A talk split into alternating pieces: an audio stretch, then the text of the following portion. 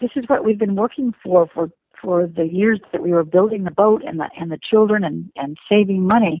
So brave never came into it. It was let's get going, let's do this, let's experience this, let's let's have our kids have, you know, a, a life on a boat, you know, with us and see the world and and we don't want them to grow up just knowing what's across the street or at the mall.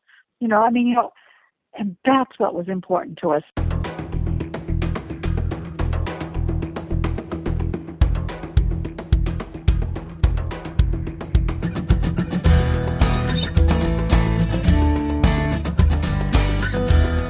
Adventure Sports Podcast, Episode 95 Sailing Around the World with Pam Wall, Part 1.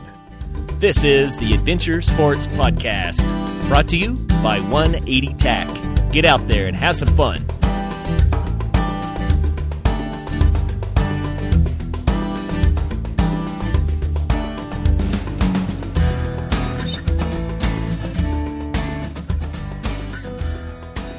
Welcome back to the Adventure Sports Podcast. This is Travis. Pam Wall began a life filled with sailing as a young girl who was raised in a sailing family on Lake Michigan. It didn't take long for her to realize that a move to Florida would allow her to enjoy her passion year round.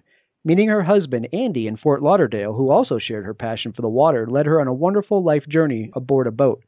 In fact, these two adventurers raised their two children aboard their self built 39 foot sloop, the Kandarik, while circumnavigating the world. Pam, welcome to the show. Thank you, Travis. It's a pleasure to be here. It's absolutely great to have you. So, I have a ton of questions for you. You have done one of the coolest things ever, and that is live aboard a sailboat, raise a family on the sailboat, and circumnavigated the world. But I don't want to get too far ahead of us um, with all of that. Can you tell our listeners a little bit about yourself and how it is you got started in sailing? Yeah, sure. Um, the, you know, the, the the luckiest thing I had was that I had a father who was a sailor and of course, that was no planning on my part. I was just very fortunate. I grew up in, in Chicago, and my father always had a sailboat. And as I grew older into my early teens, he became a very uh, adept racing enthusiast. And every weekend of every summer, we always were out on his boat racing in some race on Lake Michigan. And during the those wonderful summers before I went away to college, I always went with my dad every weekend on the boat. The interesting thing was I didn't learn much because he had a full crew. He had five or six men plus himself. But I always went along, you know, to make the bologna sandwiches and to pass up the beer and to have a good time before the race and after the race. And I really, really enjoyed it. So I was my dad's little tomboy um, who went sailing with him all the time. And know, that's that's how I started just loving being on the water, um, sailing with my father and my my uh, the rest of my family. I had two sisters and of course a wonderful mother. We would spend our summer vacations sailing on the same boats that my father would race uh, on the weekends, and we'd go up to uh, the North Channel uh, north of Lake Michigan and spend six weeks cruising back home to Chicago, where we live. So that's how it all started. There's a story about you and your first boat that your dad gave to you, and there's a special name for that boat. Can you tell me a little bit about that? Yeah, you know, as, as a young girl growing up um, in the suburbs of Chicago, I was uh, another uh, passion of mine was horseback riding, along with my other two sisters.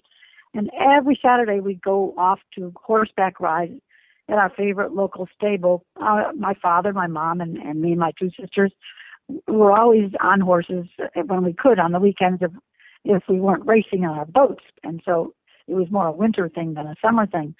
And of course, I always wanted my dad to buy me a horse. I mean, that was that was the most wonderful thing a young girl could have is a horse. And my father was a malicious man and, and used to laugh because um, any gift that he would give me would be a boat, a boat of some kind, a rowboat, a canoe. He even gave me some little power boats, and they were always they always had the name on the back of them, Pam's Pony. And uh, the last power boat that I had that was named after me was quite a vessel, um, and I I was able to um, have my own Magnum 35, hull number three that Don Aronow designed, which really was a great big beautiful Donzi. And my father had that boat commissioned while I was living in Florida after I graduated from the University of Wisconsin. And I, it was quite the thing that this um, petite woman, uh, whose name was Pam, had this gorgeous uh, boat called Pam's Pony that she kept right at Pier 66, which at that time was the best marina in Fort Lauderdale. so tell me about Fort Lauderdale. You grew up in outside Chicago and and ended up down in Fort Lauderdale pretty at a pretty young age. Tell me about getting down there. Well, um, I, Travis, I, I went to the University of Wisconsin, and uh, naturally, I uh, sailed there in the late fall and the early spring with the sailing club there. I even became the commodore of it for three years. I think mostly because no one else wanted to be the commodore, where we sailed uh, dinghies and scows and e scows and things like that. And after going to to university in a cold climate uh, where the lake froze over every winter, I knew that I wanted to move south where I could uh, sail year round um, after I graduated from university. And with my both my parents' blessings, I um, got in my car after I graduated from University of Wisconsin, drove down to Fort Lauderdale, found a really nice house to live in um, that was on a canal with a dock, and it had a swimming pool and a gardenia bush and orange trees and grapefruit trees. And I honestly thought I had died and gone to heaven. And uh, that's where I have remained living ever since graduating from University of Wisconsin. I guess that worked out for you then. So yes, while you were down there, you ran into a guy. Um, your your husband Andy is who you met down there, and there's a really neat story about how Andy made his way over to the United States and how you guys came together. Can you go into that a little bit? Uh, certainly. Um, uh, the one of, I started out as a travel agent when I first moved down to Fort Lauderdale, and and uh, from being a travel agent, I went and became a yacht broker because I, I did know a lot about powerboats and sailboats. And my office, uh, where I worked with a bunch of other gentlemen yacht brokers, uh, was right on the water with the marina. Um, and my desk I situated on purpose in front of the windows where I would type up listings and mostly look out the window dreaming all the time.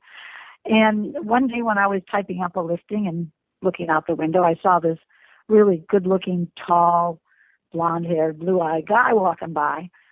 And um, as we say in the sailing jargon, I liked the cut of his jib and thought, well, I'm going to go out and see who this guy is. Ran out and introduced myself to him. And um, it turns out that he was a young Australian. His name was Andy Wall. He he had built his own 30 foot uh, wooden sloop um, in Australia as a, as a teenager. Uh, and his parents also were, were wonderful about letting him do what he wanted to do.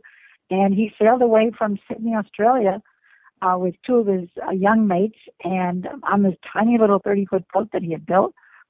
And eventually, after a couple of years, he took that boat on the ultimate adventure that any cruising sailor always dreams about, and that's going around Cape Horn.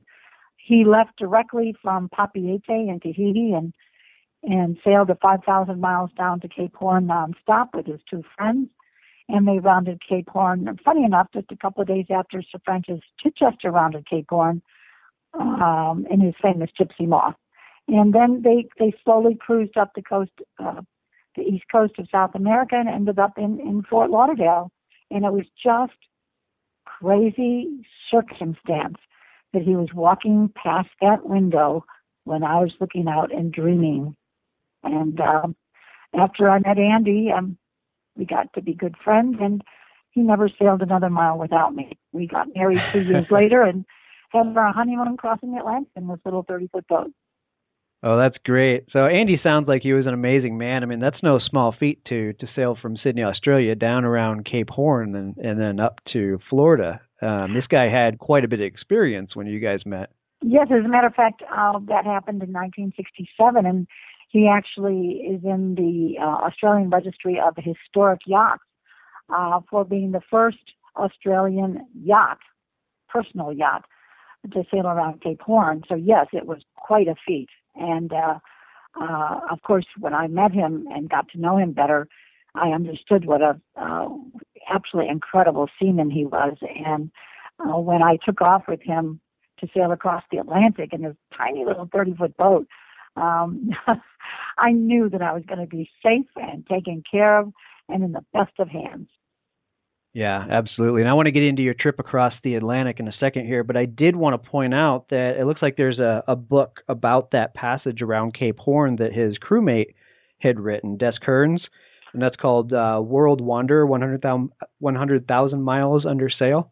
Yes, it's a great book if you can get it. I don't think it's in print anymore, but Amazon certainly has uh, copies of it. And anyone who's got the wanderlust, who wants to read about young men having an adventure of a lifetime, an adventure for adventure's sake, not to break any records whatsoever, not to have the press knowing anything about it, but just to have a wonderful time and totally responsible for for themselves, totally responsible. Remember, he had no communication, no radio, no anything like that. Uh, World Wanderer, 100,000 Miles Under Sail by Des Kearns. I think should become a classic. And of course, I've got about four copies here in the house, but I think I'm pretty sure you can still uh, buy it on Amazon. Yeah, I'll have to look for that. I mean, who doesn't like a story about Cape Horn? They're always they're always exciting one way or another, right? yes, and, and Des did a wonderful job of describing it, and also describing other sailing uh, experiences he had with Andy. The two of them sailed square rigged ships out in the Pacific. You know, it, it's it's got other things besides uh, going around Cape Horn. It's a great book. Very cool.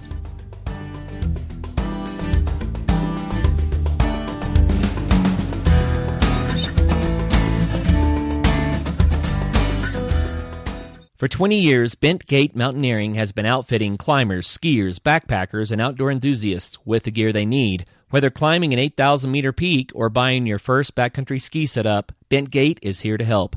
Bentgate is continuing to offer free BC 101 sessions this winter, teaching backcountry ski, boot, and binding setup, AVI safety and beacon practice, clothing systems, and tips and tricks to make your days more enjoyable. If you don't own the gear, Bentgate offers a full range of rental and demo equipment. Bentgate also has free demo ski days at local resorts to give you a chance for hands-on experience. Be sure to check bentgate.com for our full product selection as well as updates on all these events.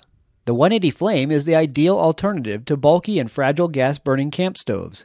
The 180 Flame utilizes fewer parts with minimal weight and maximized reliability. The locking tab and slot design means there are no hinges, welds, or rivets to fail you in the field. Cook your food and boil water quickly using only small amounts of natural fuels, including twigs, grass, pine cones, and leaves. Weighing just 6.4 ounces, the 180 Flame is the ideal alternative to a backpacking stove. You can find your new flame at 180tac.com or a retailer near you. 180 Flame. Think big, pack small.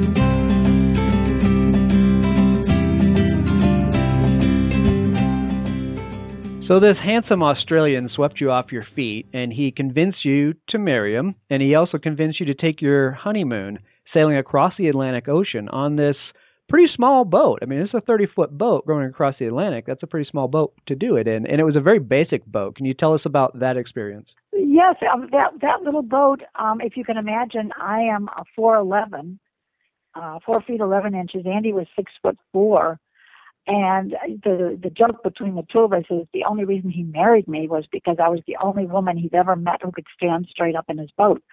um, but seriously, it, it did not have anything more than four feet eleven inches where you could stand up in it. It was a tiny little boat.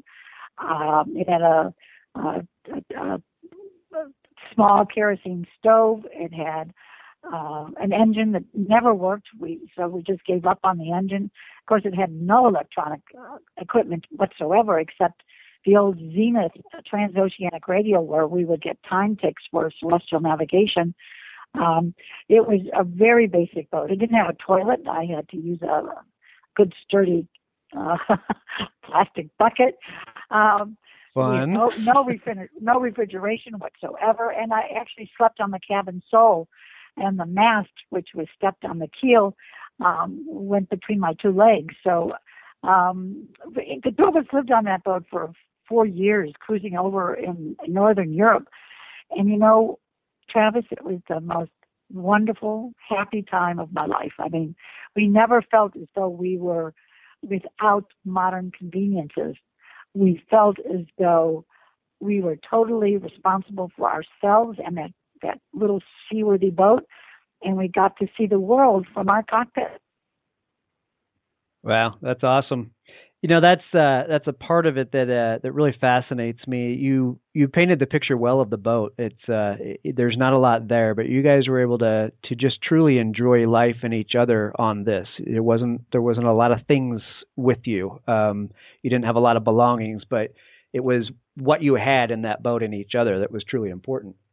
And the adventure, and you know, I think when you have a lot of equipment that that makes your life more like a life that would be on a house that floats, um, you you lose a little bit of that adventure. It's like it's like um, camping out in a tent rather than camping out in a big camper van. Do you know what I mean? It's yeah, absolutely.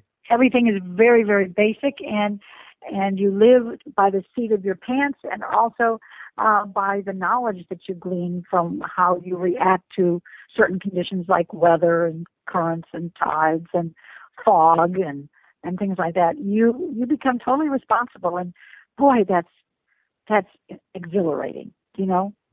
Yeah, absolutely.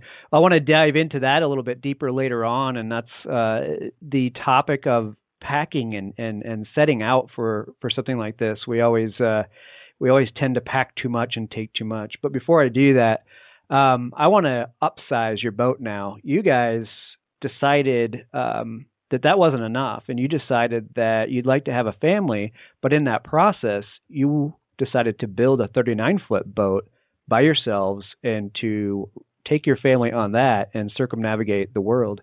Um, starting on that, I really want to dig into this one deeply, and I'm going to have a lot of questions because this relates to something that I kind of want to do uh, in our near future. So I'll have a lot for you. oh, okay, wonderful. Well, you know, the main thing is that Andy and I could live on that tiny boat together and uh, and, and and very happily for the rest of our lives, except for the fact that if you know, we used to joke that if we added one more potato chip, the boat would sink and, and and and we really wanted to have a family very badly, and uh, we decided to sail back home across the Atlantic, which we did. Sailed back home via the Canary Islands and the West Indies and the Bahamas, and then back home. And a young Australian was on our dock in Fort Lauderdale, taking our our dock lines when we finally returned from that, that wonderful uh, passage and voyage that we had over to Europe and he said, "I want to, I want to buy your little boat for you. Here's cash for it."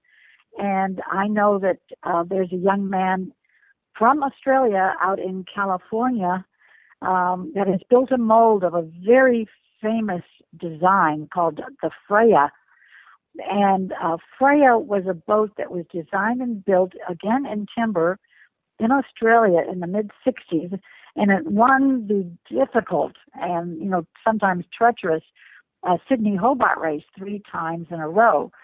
So if you were a young man like Andy and the young man who wanted to buy our boat from us from Australia, uh, you always wanted a Freya. And we knew we wanted a bigger boat, and now all of a sudden we had cash in our hands for our our little boat that Andy had built in Australia, and and we had the boat of our dreams, uh, perhaps for us uh, having a mold out in California that we could go and rent and lay up the fiberglass hull to begin a, a new, much bigger boat for us. And and with that, I mean, we borrowed my sister's car. We didn't have a car. We borrowed my my sister's car. Um, we had this cash in our hand uh, from my friend Bill Nance, who bought uh, a little 30 footer that was called Carronade, and we drove out to Petaluma, California, which is uh, well known throughout the world as the chicken capital of the world. I love that, the chicken capital.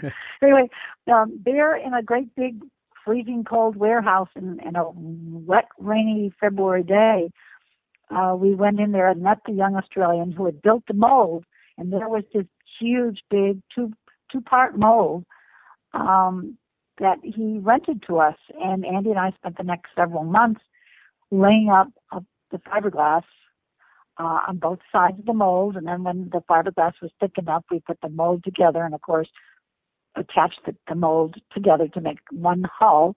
And um, put a temporary deck in it. Put the, or first of all, put some lead in it for the ballast, and then put a temporary deck on it, and then trucked it back to Fort Lauderdale and spent the next ten years uh, both of us working, uh, both of us building this boat, this dream boat of ours, uh, completing her, and and also building a, a great crew, our two young children.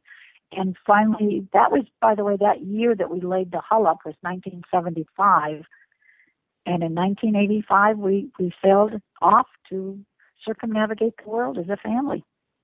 Wow, that is impressive. I mean, just getting a boat ready to sail the world is enough of a task in and of itself, but to actually fabricate one before you're going to go, that is uh, that's unprecedented. Well, I'll tell you what, I, I sometimes think back and think, how do we ever do that? You know, because right, that's a major so, task. Yes, so much detail, but it was. Let me just tell you, like having our children, it was a labor of love, and uh, today I consult with people uh, very often who are buying boats to go off sailing, and I always want to stress to them that um, getting a boat ready to sail anywhere uh, it should not be a stressful thing. It, it should be a challenge, but a happy challenge because look what look what you accomplish at the end of it. And you know that's the way we always looked at it. We we made a lot of mistakes in the boat that we corrected. Uh, all the mistakes were our own. She's turned out to be a fantastic boat. But um, yeah, it took us 10 years, all our savings, um, both of us having full time jobs, both of us raising our, our little children to be of an age where we could take off with them. And um, to tell you the truth, it was one of the most rewarding things a, a family can do together.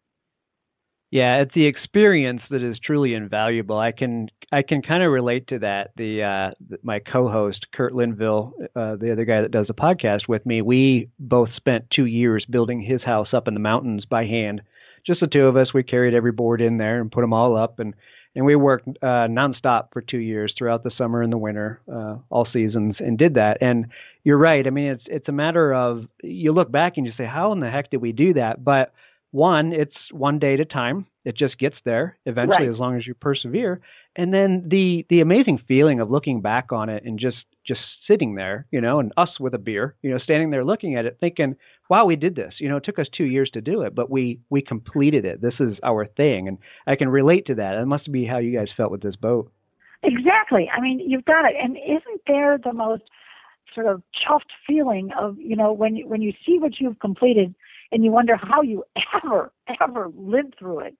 But yes. when it is complete, it's kind of, well, you don't know this, but it's kind of like having a baby, that horrible nine months until the baby comes. And then you can totally forget about the horrible nine months. Otherwise, you'd never have any children again. Do you know what I mean? Yeah. I, I, so, yeah, there, there's something in nature that makes us do that, right?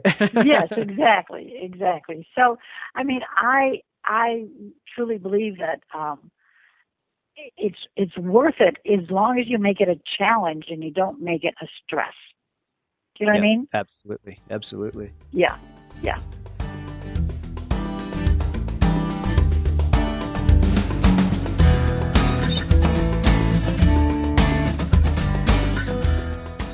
It's Tim Emmett. I'm a professional climber and wingsuit pilot. I really enjoy public speaking, and I've spoken at schools, events, and businesses all over the world. I believe that you can change the way you feel by changing what you think about and using lessons learned from a world in extreme sports. If you're looking for someone lively to brighten up your event and maybe expand your concept of possibility, send me an email to tim at timemmett.com. That's T I M at T I M E M M E T T dot C O M. Thanks a lot. Colorado Mountain Club members get the most out of the Colorado summers. We summit 14ers, enjoy relaxing fly fishing excursions, climb thousand foot rock faces, backpack through wilderness areas, explore the culture of Europe, raft through the Grand Canyon, and so much more. The Colorado Mountain Club teaches you the skills you need to safely maximize living in such an awesome outdoor playground, as well as connects you to thousands of other adventure loving mountaineers. Founded in 1912, the Colorado Mountain Club acts as a gateway to the mountains for novices and experts alike. It's the perfect time to sign up for a membership. For more information, go to cmc.org. That's cmc.org.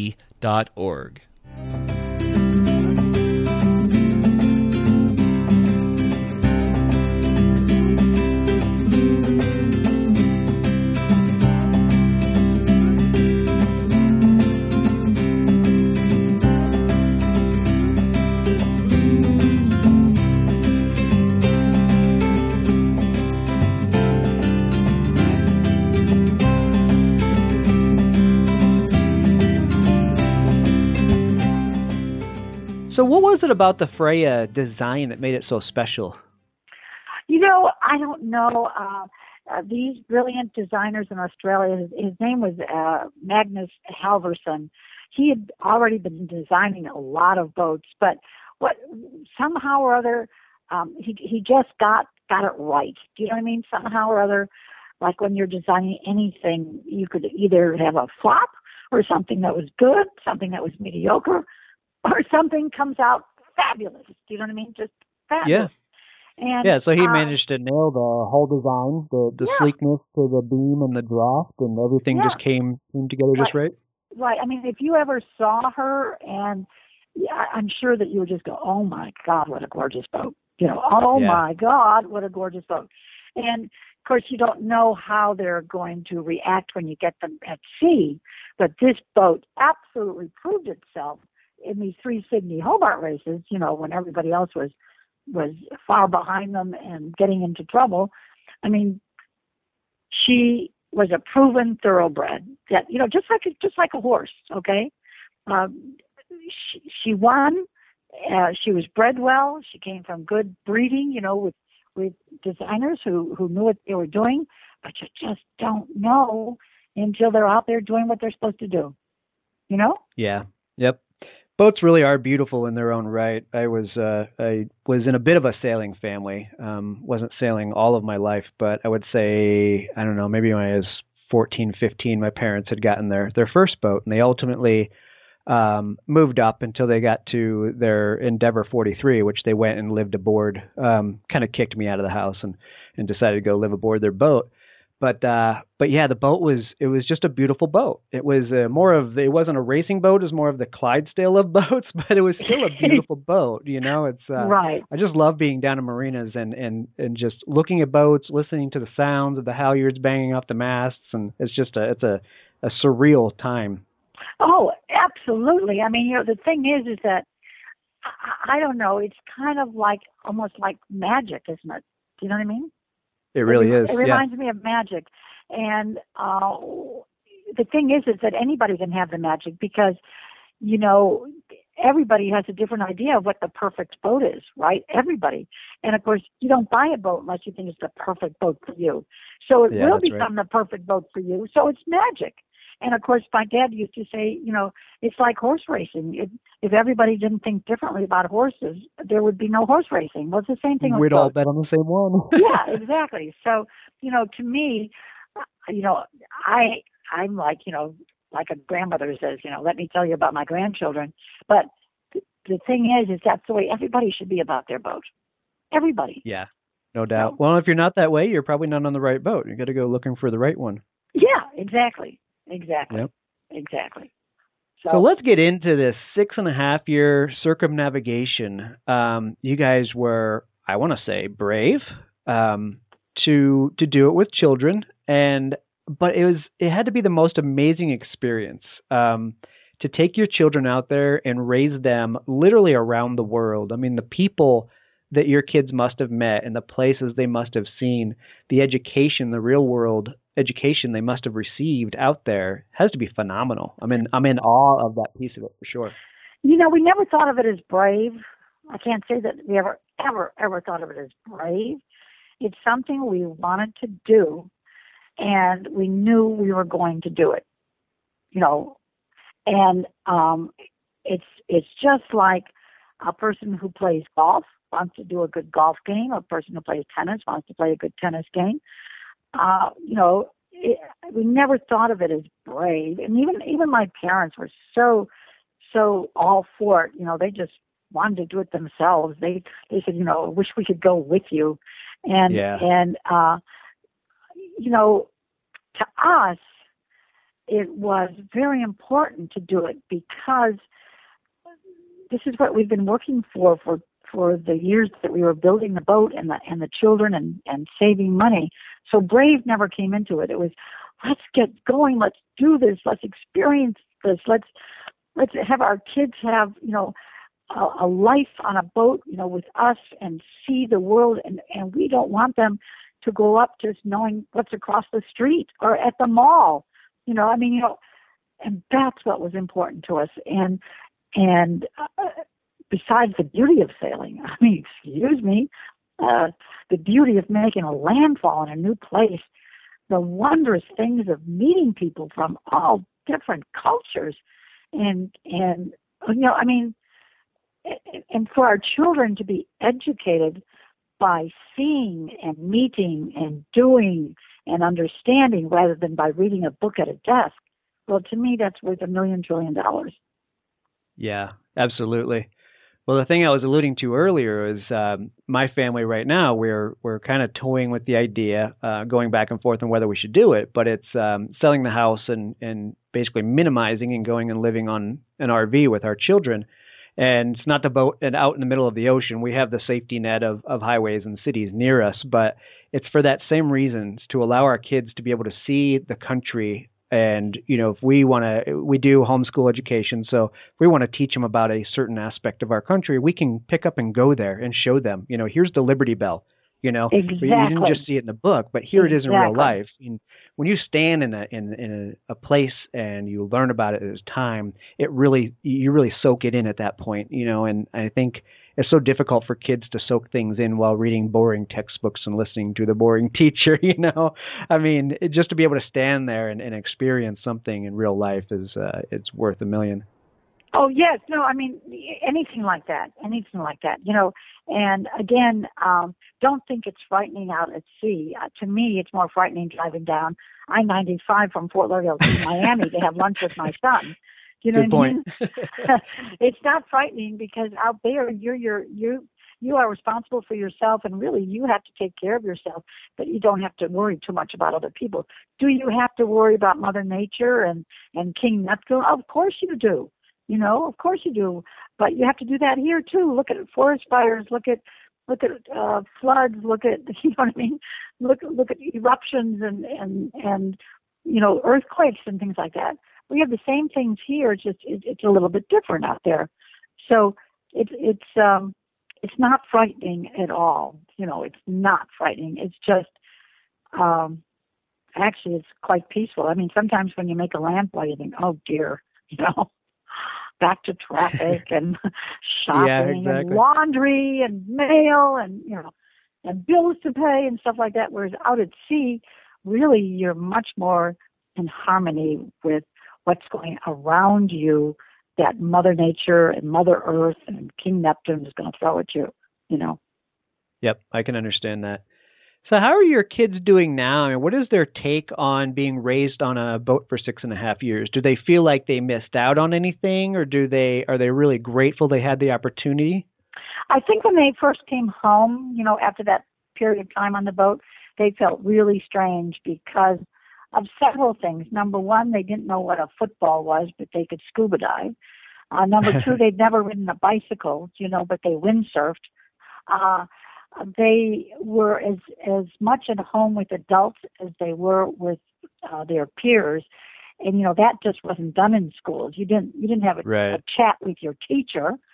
Um, No, their hands important. were you know their hands were always up to answer questions, and of course that made them strange, you know, because they were they they had formed a curiosity that um, you know made them want to learn more because of of you know wh- where they had been and, and what they had done and what they had witnessed and everything, and and it was it was difficult. You can't you can't be different in a community when you go to a public school.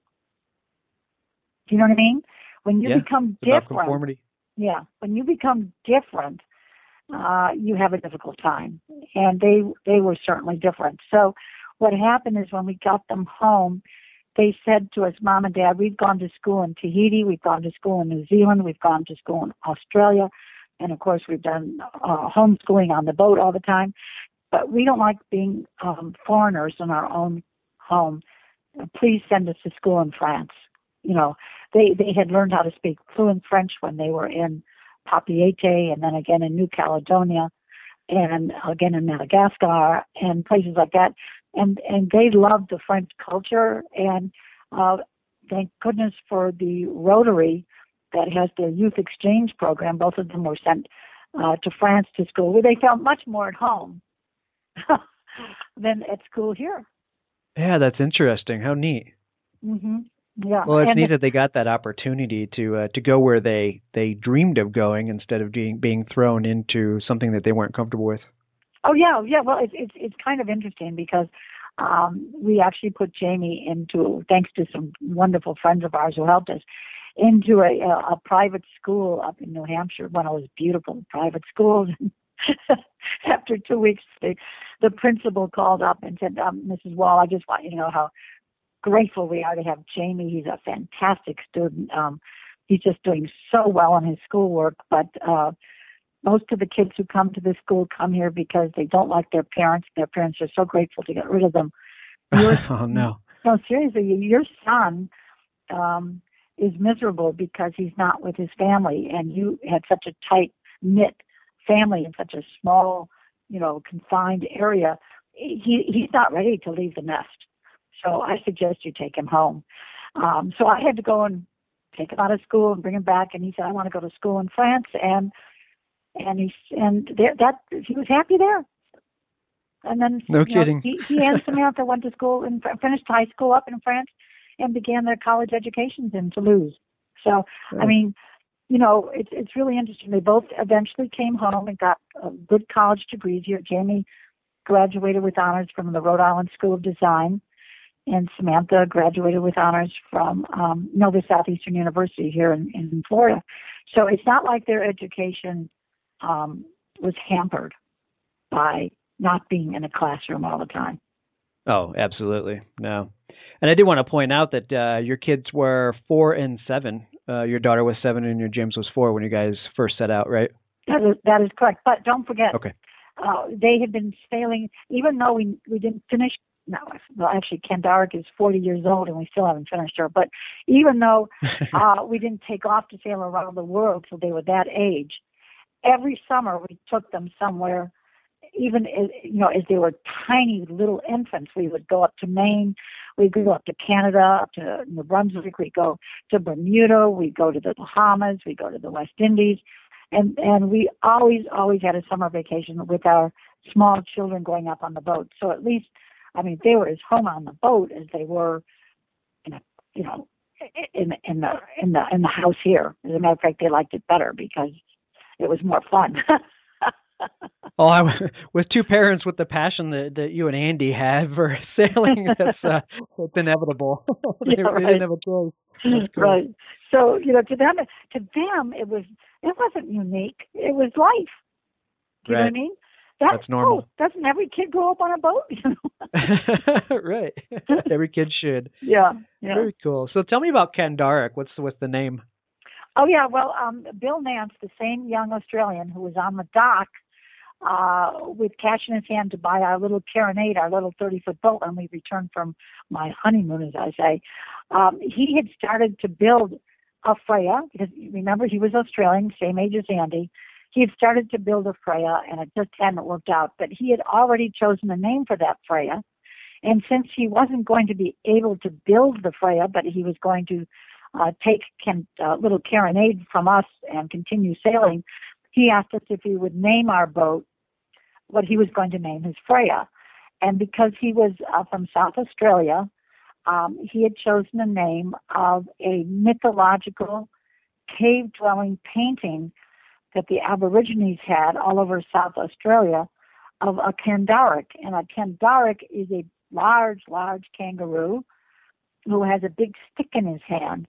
And apparently he was the mythological kangaroo that taught the Aborigines of Australia how to dance.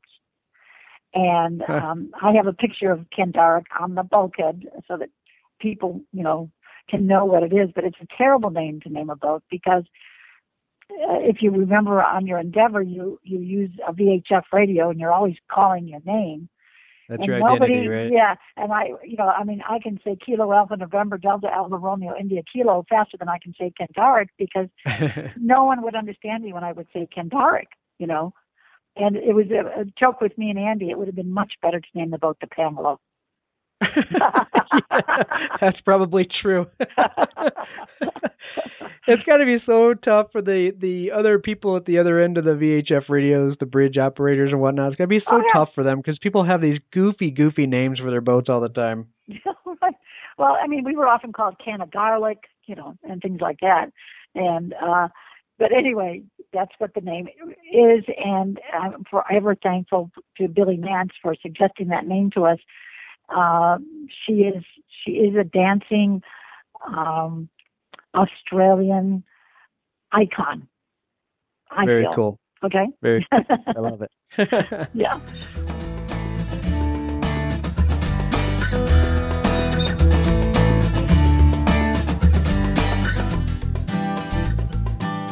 Would you like to be a guest on an upcoming show? Just go to adventuresportspodcast.com and click Contact Us. Also, take a minute and help us spread the word about the Adventure Sports Podcast. Do us a favor and go on to iTunes or Stitcher and leave a review. Everything helps. Thanks for being a listener.